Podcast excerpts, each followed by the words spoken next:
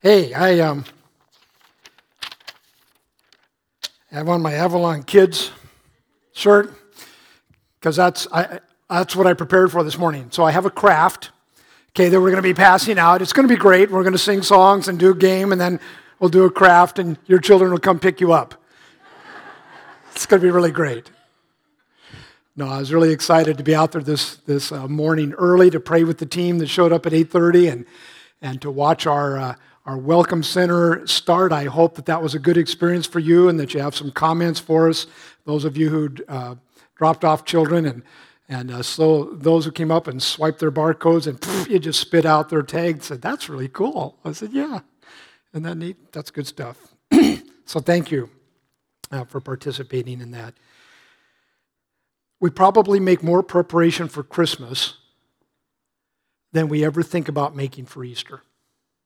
We, we give Christmas preparation months of anticipation. And then we do shopping, and then we do decorating, and then we, my goodness, all the energy and effort that's given to Christmas, which is an important day. I mean, that's when Jesus came in the flesh.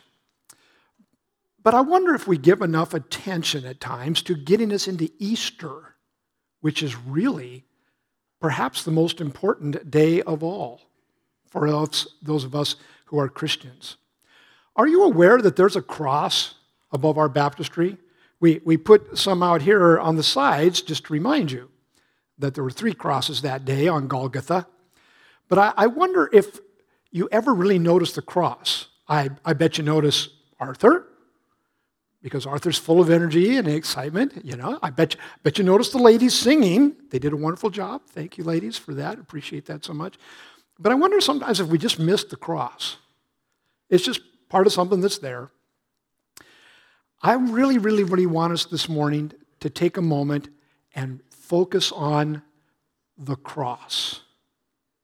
At the cross, the cross of Jesus Christ. And I don't want you to be reaching for your, your necklace that's got that pretty gold that you wear. That's good. That reminds us at times. Uh, but but that's, that's not the cross. The cross was wood and ugly and rough hewn and full of splinters. It was an instrument of torture. It was unjust. It was bloody. It was nasty. And we should probably have a cross that drips blood to really keep us focused on the cross because the cross is God's ultimate expression of love, and the cross is God's ultimate expression of his sovereignty. That from the very beginning, he, have a pl- he had a plan. The cross is central to who we are as a church and as a group of believers.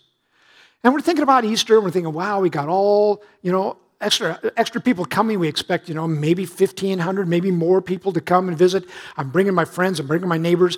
Uh, would you preach about something nice that day so that they'll come back? And if we're going to be true to what God's called us to and true to Easter, when Pastor Dale gets up here on Easter, he's going to talk about a bloody, stinking cross. And the blood of Jesus cleanses you and from all unrighteousness. That without the shedding of blood, there's no forgiveness of sin. Because that is the theme. The cross is the most important element of our faith. You can't have a resurrection without the cross. There's no point in a virgin birth without the cross. And I would posit to you this morning that the cross is the answer to every situation in our lives. Oh, you, you mean you mean like like I, I have cancer? The cross is the answer to that? Yes. Because sin causes cancer. Sin in the world causes cancer. The cross is the answer to sin. Well, I, I'm, I'm feeling kind of hopeless, kind of depressed. You mean the cross is the answer to that? Yes, because it demonstrated God's ultimate love for us that overwhelms any situation, any circumstance I could be in. You mean that, yes, the cross is the answer. So I just want to, I want us to wander in the section of Luke. Um, Uh, if they have scriptures up there, it'll probably be in the, um, the ESV. I'm reading out of the NIV. Just, I hate to confuse you, but well, you bear with me as we go with that this morning. And I'm going to jump all over. Don't even try and keep up, Julio. Okay? Um, in fact, I think I probably have scripture that you don't have. So, how about going to Luke, Luke 22? We'll give Julio a break. You've got your Bibles, you've got your apps, whip them out there. YouVersion will do it for you. And let's go to Luke, the 22nd chapter, starting with verse 31. I, wanna, I just want to look at four, probably in your mind, unrelated things that have to do with the cross of Jesus Christ as recorded here in these portions of Scripture. Luke 22, starting with verse 31, the first guy I want to talk about is Peter. I want to talk about Peter because in, in this section, Jesus says something to Peter that really upsets him. Peter you know, stands against it, and then just a little bit later, Peter does exactly what Jesus said he was going to do. And the cross is the answer to that. Let's read together, verse 31, chapter 22. Simon, Simon, Jesus says to Peter, Satan has asked to sift you as wheat. There's a problem right there. Satan is intimately and directly involved in Peter's life. And Jesus says, You know what? Satan is out to get you. And it's interesting that Jesus says, But I've prayed for you. Well, don't pray for me, make him stop. But Jesus says, No, no, no. Prayer is the answer. Satan needs to be involved in your life at this moment. I'm aware of this, and I'm praying for you that you'll be strong, but Satan wants you. And Satan wants Jean. And Satan wants Debbie. And Satan wants Lee. And Satan wants Cheryl. No, no, he doesn't want me. Yeah, he does. Sure, he does. Well, I'm a believer in Jesus Christ. I'm safe. Yeah, you are safe for eternity, but he would love to destroy you now. And, and that's what Jesus says to Peter. Peter says, Satan has asked to sift you as wheat, but I have prayed for you, Simon, that your faith may not fail. And when you have turned back, because you're going to go, um, strengthen your brothers. Peter replies, Lord, I am ready to go with you to prison and to death. Lord, I'm going to do that in your name. I'm committed to my wife. I'm committed to this. I'm going to, Jesus, no, no, you don't know me, really. I am ready to do this. And Peter, you know, he's really, he really believes it. Peter, in his inmost man, I think, believes that he was committed to go with Jesus to prison or to death in that moment before anything really happened. Do you do a lot of stuff in your mind? Boy, do I. I am an incredible executive pastor in my mind. Okay? I, I am an awesome husband in my mind. Okay? But the realities of getting things done sometimes, you know, uh, play out totally different. But Jesus says to him in verse 34 I tell you, Peter, before the rooster crows today, you will deny three times you know me. Why is this whole situation why is he talking like this? Well, continue on because it's kind of a pivot verse. Uh, verse 36 He said to them all, you know, Jesus said to them, When I sent you before, because he'd sent them out before to do, to do work in his name, when I sent you before without purse, bag, or sandals, did you lack anything? Nothing, they replied. And he said to them, But now. But now. If you have a purse, take it, also a bag, and if you don't have a sword, sell your cloak and get one. It is written, and he was numbered with the transgressors, and I tell you that this must be fulfilled in me. Yes, what is written about me is reaching its fulfillment now. But now everything is changing. So he confronts Peter and says, Peter, Satan's looking to sift you like wheat. And Peter says, No, no, I'm your number one man. I am committed to you to prison and to death. Okay, well, then flip over and let's see how he does. Um, 54, still in chapter 22, verse 54. Then seizing Jesus, they led him away and took him into the house of the high priest. Peter followed at a distance. When they had kindled a fire in the middle of the courtyard and, and had sat down together, Peter sat down with them, and a servant girl saw him seated there in the firelight, and she looked closely at him and said, This man was with him. But he denied it. Woman, I don't know him, he said. A little later, someone else saw him and said, You are also one of them. Man, I am not, Peter replied. About an hour later, another asserted, Certainly this fellow was with him, for he is a Galilean. And Peter replied, Man, I don't know what you're talking about. Just as he was speaking, the rooster crowed, and the Lord turned and looked straight at Peter. Imagine that. Just, just picture for a moment. I'll go to prison and to death. I don't know him. I don't know him. I don't know him. You know, and and he looks up and there's the eyes of Jesus looking at him. Right to the heart of who he is. And then Peter remembered the word the Lord had spoken to him. Before the rooster crows today, you will disown me three times. And he went outside and he wept bitterly.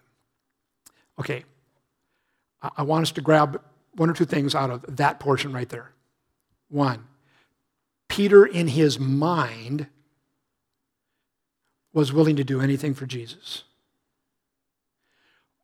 When it got to the rubber hitting the road, Peter denied Jesus as if he had never known him. And when he was aware that he had done that, he wept bitterly which is really good because you and I do a lot of commitment. I do a lot of commitment to Jesus in my mind. The rubber hits the road. I fail miserably, and I go, "Wow, well, that, I'm sorry about that, Lord. I'll, I'll try and do better next time." But Peter was so intense in this that from the depth of who he was, he wept bitterly. What a horrible place to be. So, what's the relevance of the cross? The cross is the answer for Peter he would discover after the resurrection, he would discover that Satan was defeated at the cross. Satan wanted to sift him like wheat, and he Satan won in that case. But at the cross, Jesus defeats Satan, and Peter recognizes afterwards that, that Satan is defeated foe. I have the authority of Jesus Christ. I don't have to give in to Satan anymore. The cross was everything Peter needed to deal with his failure and sin.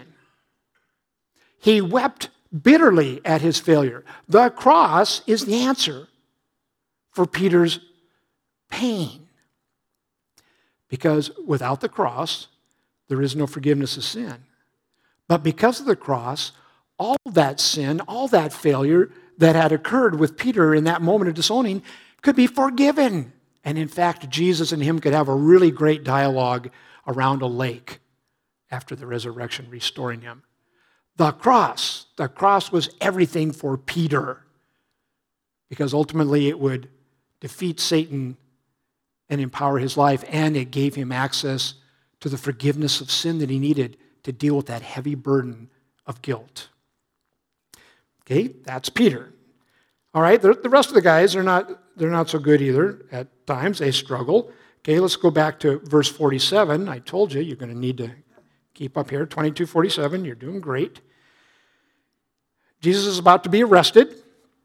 And while he was still speaking, a crowd came up, and the man who was called Judas, one of the twelve, was leading them. And he approached Jesus to kiss him. But Jesus asked him, Judas, are you betraying the Son of Man with a kiss? And when Jesus' followers saw what was going to happen, they said, Lord, should we strike with our swords? And one of them, and we get told by John, who rats out Peter, okay, and one of them, Peter, struck the servant of the high priest, cutting off his right ear. And Jesus answered, No more of this. And he touched the man's ear and healed him. And then Jesus said to the chief priests, the officers of the temple guard, and the elders who had come for him, Am I leading a rebellion that you've come with swords and clubs? Every day I was with you in the temple courts, and you did not lay a hand on me. But this is your hour when darkness reigns. They go back to no more of this. No more of what? Well, let's not go off whacking off people's ears.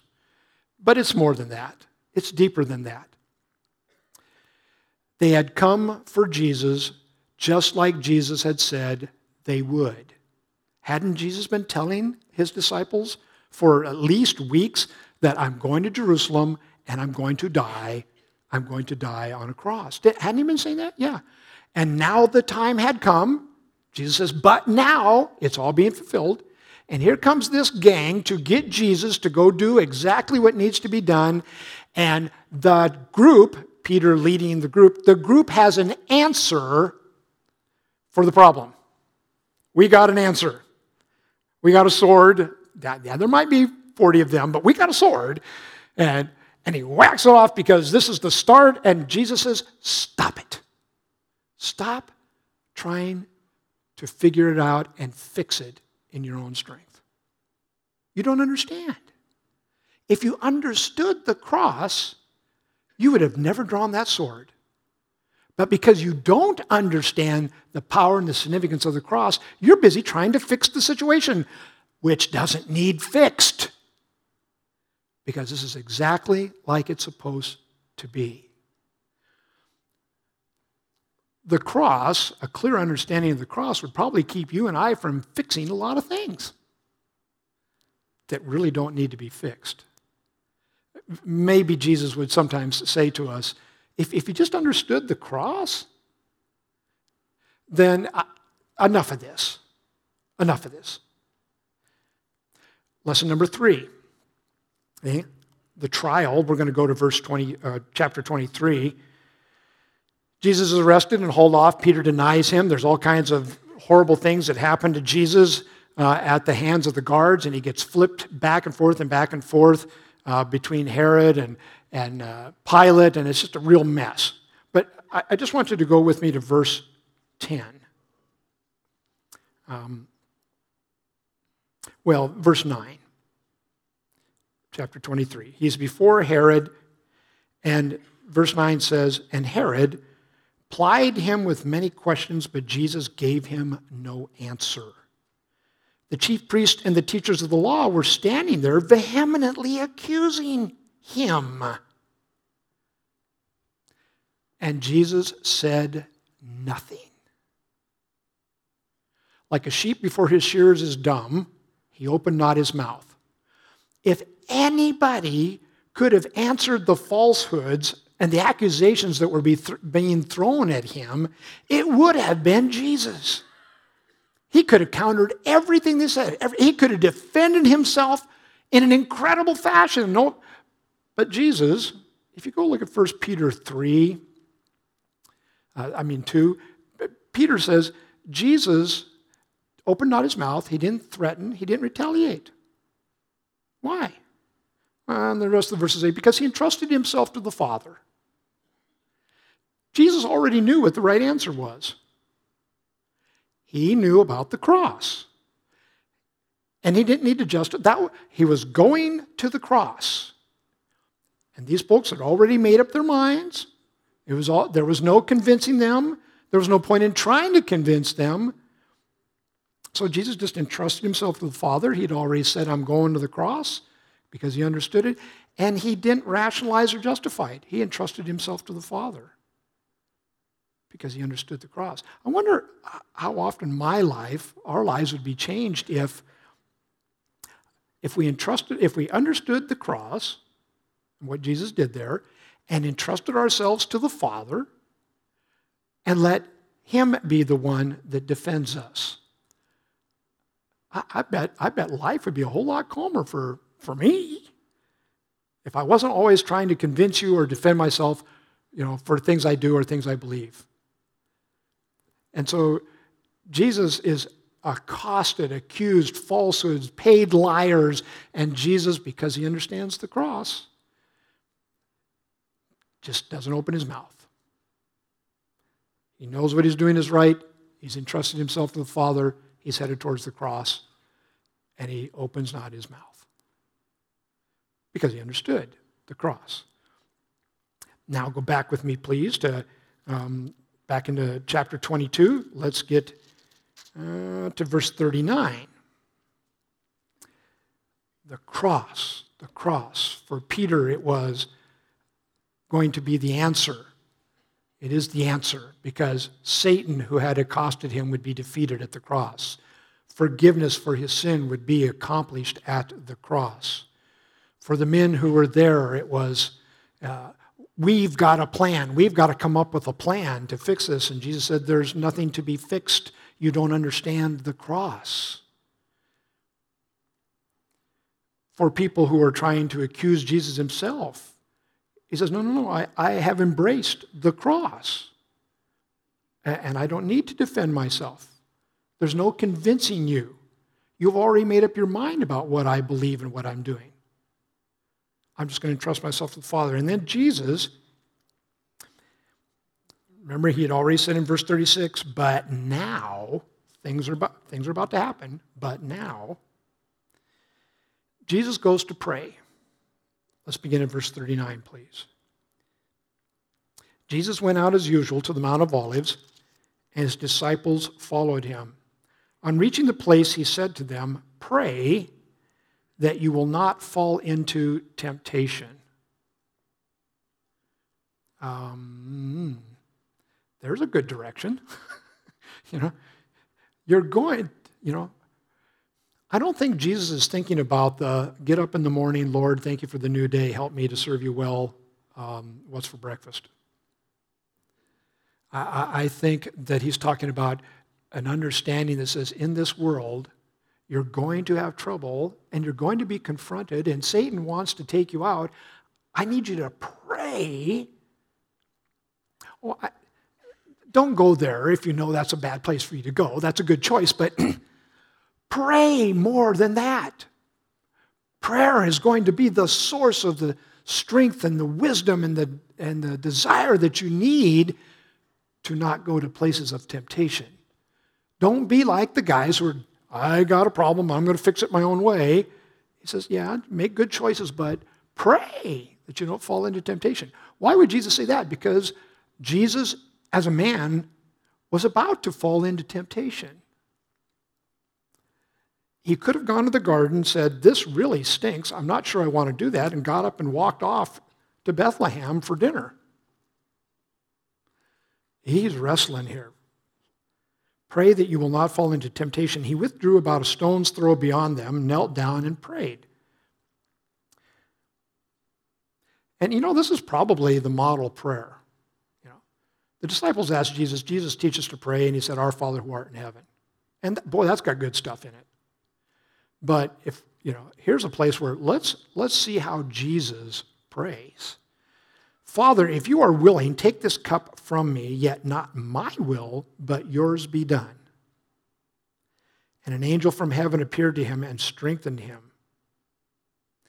And being in anguish, he prayed more earnestly, and his sweat was like drops of blood falling to the ground.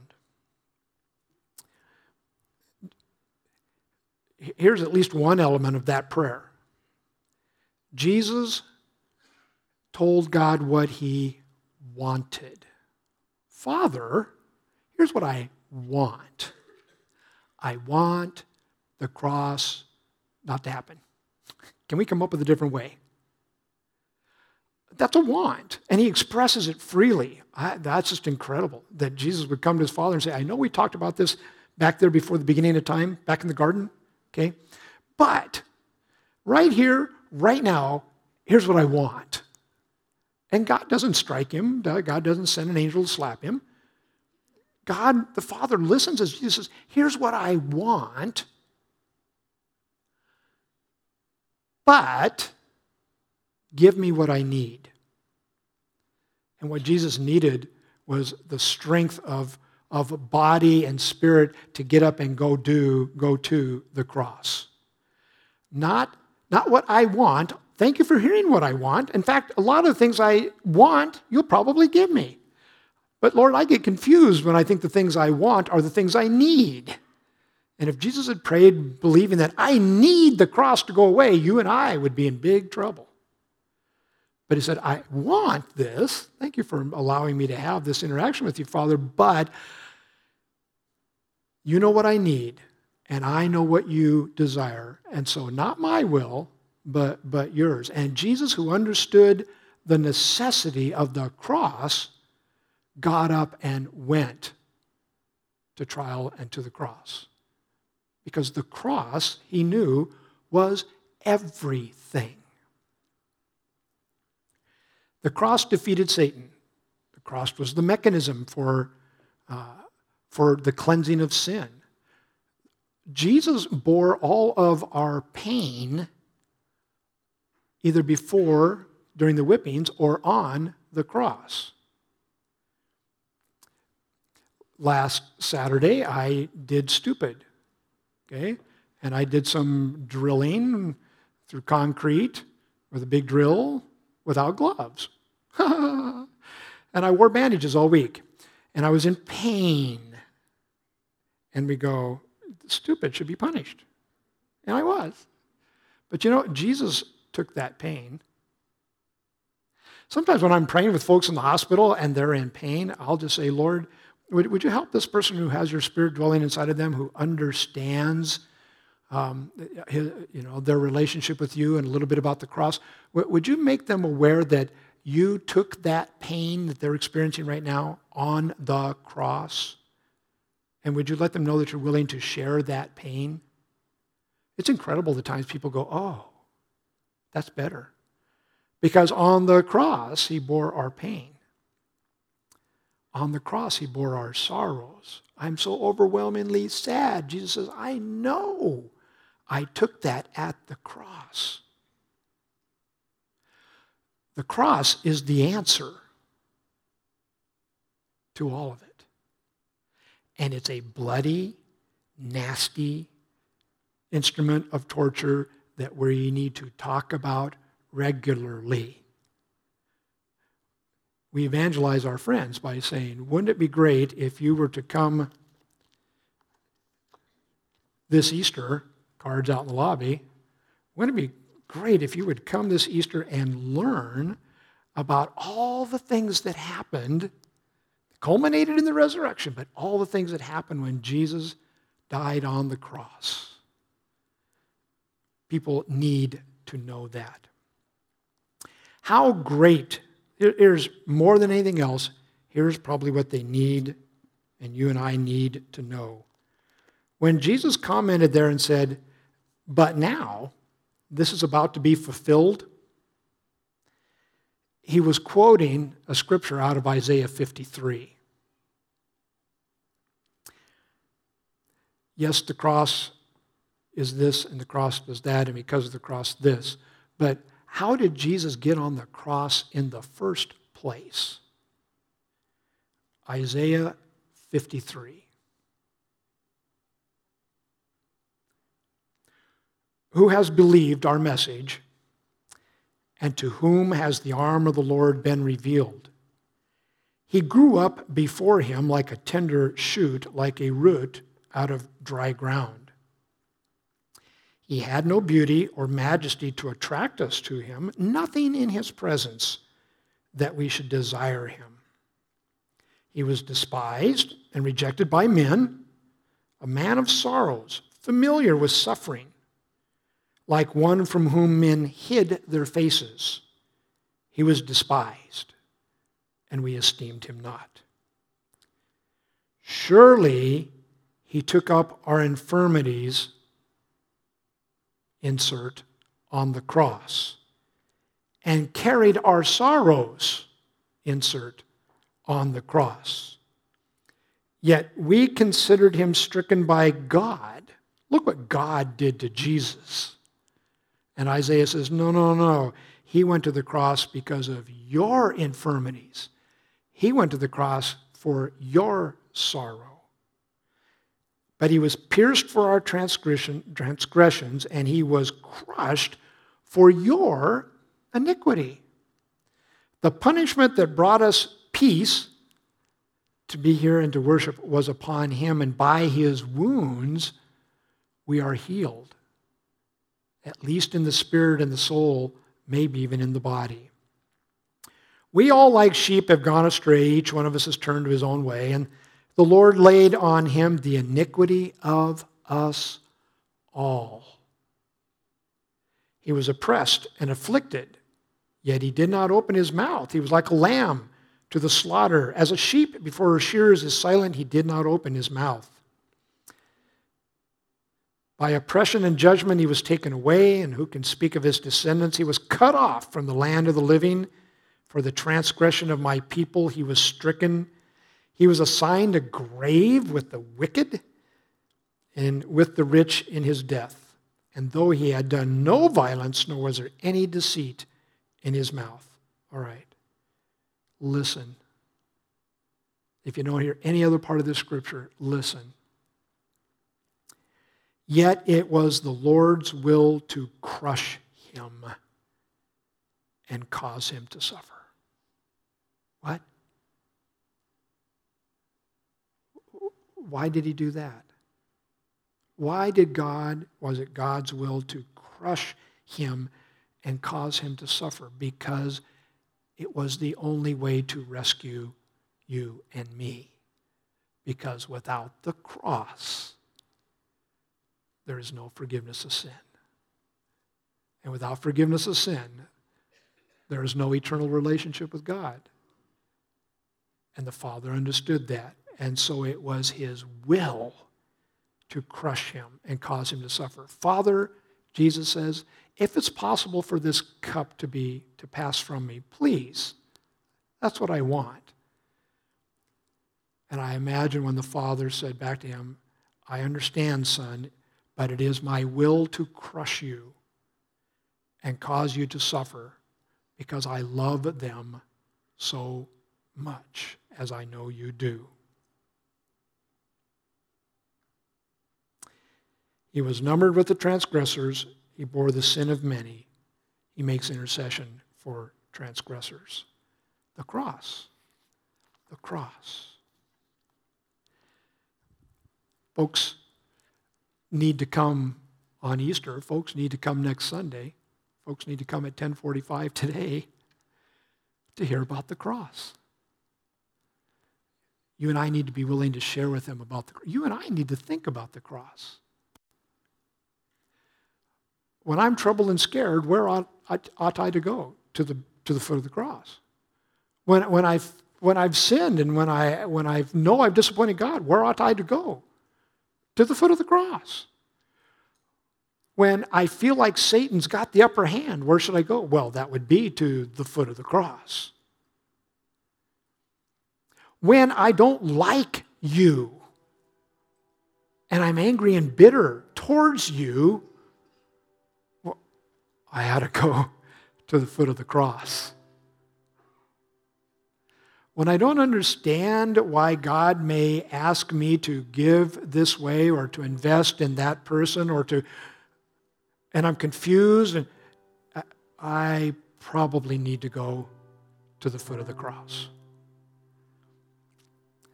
So I just want to encourage you.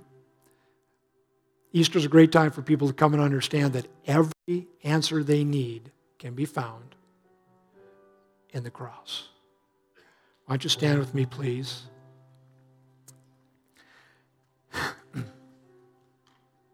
while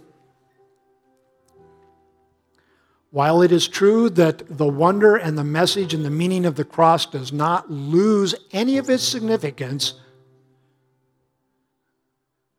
simply because you and I will not accept. Uh, if I poured a big glass of water for you after a long day working in the yard and I brought it to you and you said, No, I don't want your water, that doesn't invalidate the depth of my love or make my gift worthless. It still has great worth and value. It just means you're still thirsty. Jesus did it all at the cross. And then he says, I want to invite you. Here's my invitation. I did for you what you could not do for yourself. Now come take a big drink. So if that's what you need this morning, I would, you know, I'd invite you to come and see some of us. Maybe wait till after the service and see Jerry, Jerry, Pat Sinkbile over here. We'd love to talk to you. And I really want to ask you to be praying for Easter. I want you to be praying for every day. I want you to pray for 1045. But, you know, there's that weird thing that says on Easter a whole bunch of people are going to come and they need to hear about the cross. You pray with me, please. Father, thank you that it, your love was so awesome, so incredibly big, that you would decide to send your son to the cross. Jesus, thank you that although in your humanity you brought your wants to the Father, you ultimately gave in to what He wanted. And He gave you what you needed to walk that journey. Thank you. Now, Lord, for some in the room, there may be an offering of a cup of forgiveness that needs to be embraced this morning. Please lead them to that. And for the rest of us, would you, would you cause us to pray so that we don't enter into temptation? Would you cause us to pray for those who are going to come next Sunday, Easter Sunday? They're going to come to youth. They're going, no matter where they're going to come, Lord, let your presence and the truth of the cross always be the theme of our lives. Thank you, Jesus.